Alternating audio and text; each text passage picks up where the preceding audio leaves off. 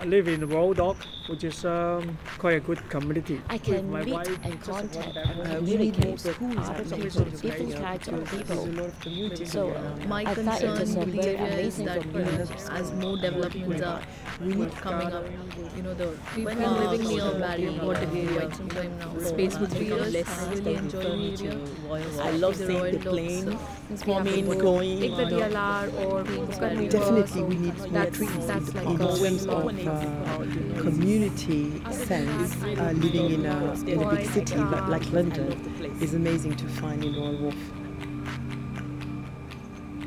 My name is Dana Olărescu. I'm a socially engaged artist.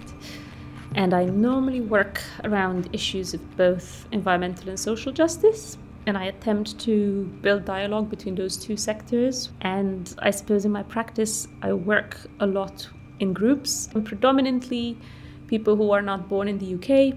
And that's also because I came to the UK 13 years ago, and experiencing this country as an immigrant has shaped my practice, has shaped the way I live my life.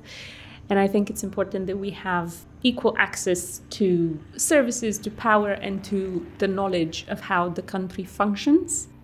I'm Julia Tomei. I'm an associate professor at UCL's Institute for Sustainable Resources, and my research focuses on energy and resources in low middle income countries. So, really thinking about how people are affected by energy use or a lack of energy, and how we can create policies that don't do harm to people but do good wherever possible. Most of my research has been in particularly Latin America and increasingly in sub Saharan Africa. So it is a real opportunity and a privilege to be able to also work in, in the city where I grew up. I'm a Londoner. Working with Julia has been incredible because Julia is such an incredible academic, just a wealth of knowledge and also someone with skills of bringing those into a room in a way in which it makes sense. She doesn't focus on the technical side, she focuses on the social aspect of energy and, you know, what does land grabbing mean? What are both the low tech and the high tech possibilities that we can employ? And also, what do we actually learn from other countries? So, most of my research looks at energy use, energy access in low middle income countries, and the way in which communities are affected by changes in energy systems. And what's interesting is just how much of that is replicated here in the UK. We decided to work with an incredible group of people who attend the Royal Wharf Community Dock. They are all ESOL learners, so they're learning English as an additional language. The idea was that Julia and I were going to talk about energy with the lens of the cost of living crisis and the so called energy crisis, as I like to call it, and how this impacts people's lives. I went into a couple of sessions. I met different people. I think we were expecting maybe five people, and, then 13 people signed up. And then we met up. So we had three workshops, and each workshop really looked at the impact of the energy crisis, what type of energy access people used to have in their own home countries, compared to the energy access that they have now in the UK? What shifted? What are the advantages? What are the challenges? And then, I guess, as a group, we sort of imagined how the system could work better. We also really anchored it down into the values and the types of worlds we would like to inhabit that we might not have access to at the moment. Yeah, we do. I love them. Yeah, I remember them from last time. It was like, oh, that's so great. Stick together.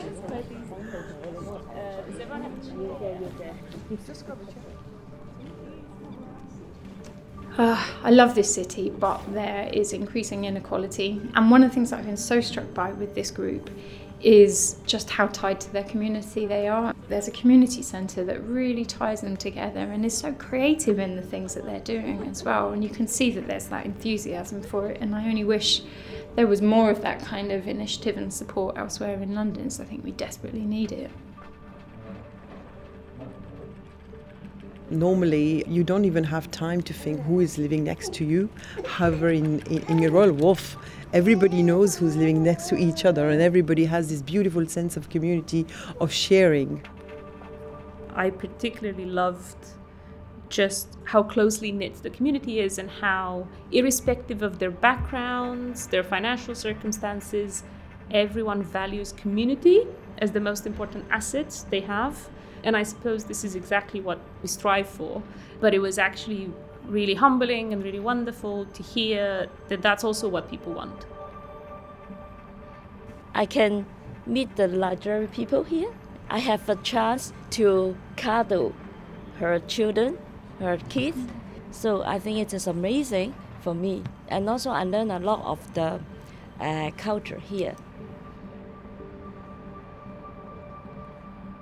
Many people from all over the place. I really love that about the area that I live in. And what I don't like about the area is uh, there are a lot many developments coming up, and that's a matter of concern because we don't have shops. We just have one GP, and that's horrible.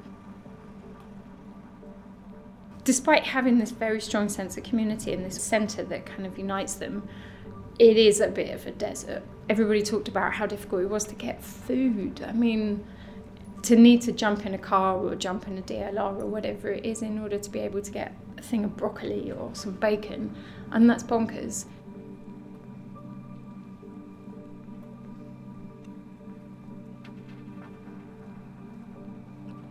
Right now, we when we go to the supermarket, we have sometimes drive, mm. sometimes you take the MTR or, or the DLR supermarket is just nearby. The biggest one, not like the, the Sainsbury local, so not sufficient choices for us.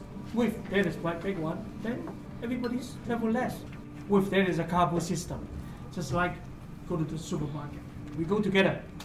Nice, that's amazing. So you mean like car sharing? Car sharing, no? yes. You kind, yeah, you. Yes. Mm. You want to go somewhere and you ask other people who else is going, and then you all get in the car and you go right. together. Oh, no? Yes, and for the children go to the school.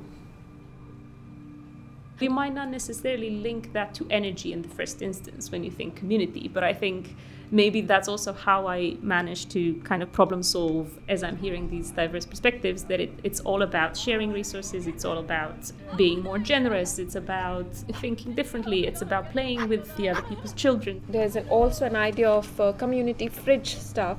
You know, sometimes you have leftovers and you're like, oh, will I be eating it tomorrow? No, I won't eat it tomorrow. So there's always a confusion and you end up throwing it in the bin. Mm. So you like put a label keep it in our community fridge and like whoever wants it can just it will be open for like uh, this hour come and just uh, take Grab that food something. yeah oh, yeah yeah okay. and that that way you're not wasting your food this sort of idea of joy and positivity in paying for things together is incredibly important because we live in a society where everything has been so atomized, and we've also been brainwashed to think that it's so much better to be independent.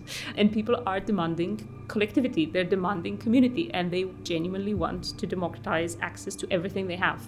Wi Fi is being used in the building oh, by yes. everyone, but we all have our own Wi Fi. So why can we not share the Wi Fi? Mm. You know, it's a wastage of money and time and, and everything why don't we do that with energy systems? Surely collectively, maybe we have a stronger voice, a stronger bargaining power. If there's anything about a crisis, it's an opportunity to rethink, right? It's an opportunity to rethink what we value, how we live, the kinds of relationships we have, and what we'd like to see. What's been so interesting, I think, about the conversations we've been having with the group is what we're looking for in our energy systems, and it's so intimately tied to what we're looking for in our communities. It's about connections. It's, I mean, it's about being local. It's about sharing. It's about supporting. And what was interesting is is kind of how little role government played in that. That people really were drawing on those community resources. And everything I see is you know, we have been individualised and, and taught to be separate, to live separate lives. And actually, what this community has shown me is how important that and how possible that sharing is collecting the rainwater, harvesting rainwater uh. because we are going to have more hotter days now with the climate crisis. So, you know, if we can save water as a community yeah. and then you can utilize that water, cleaning cars, watering the plants. In Africa, yeah, we use uh, rainy water. Anytime yeah. it's rain, we we put uh, something we call it drum. There's something they create. It's like pipe hole. Yeah. So they put it anytime it rain, just put it. So the water we use it for cooking, mm. for bathing, for anything because some communities they don't have water. I always work. I don't do high tech. I do very low tech, and there's so my favorite book is on the desk right now. It's called Low Tech Design Radical Indigenism, which shows incredible ways of doing things with very few materials. Some of the members of the group will say you know, we would really like to be able to have access to influence policy, but how on earth are we going to do this through an installation? And this is something that I also ask. You know, I think I've come to a point where I think art is really just a tool, but really what happens around it when people come together and when they become motivated and when they see all the similarities and all the fights they want to fight, I think that's really what we're trying to do. on the bridge that people could see from the park, but people could also see from the DLR, so from Pontoon Dock. People might be looking at an installation of windsocks, which will display a message, but I think really what this is about is the possibility of creating long term changes through getting people together. To think critically, to think maybe differently as well. And it's so important for us to come together and almost in a childlike way allow that part of our brain that hasn't been allowed to do this since we were five to actually imagine better systems. What does reimagining the energy sector look like? It might not look like anything, but I think we can try. I think we're allowed to try. And I think maybe that is the strength of bringing art into this project. If you think of something that you'd like to share, just get in touch. Obviously, you all have my details. This audio postcard was produced by Lucia Scazzocchio from Social Broadcasts as part of Sea Change, commissioned by the Royal Docks team in collaboration with University College London and curated by Invisible Dust. Featuring the voices of Dana Olărescu, Dr. Julia Tomei, and members of the Royal Wharf Community Dock ESOL Learning Group.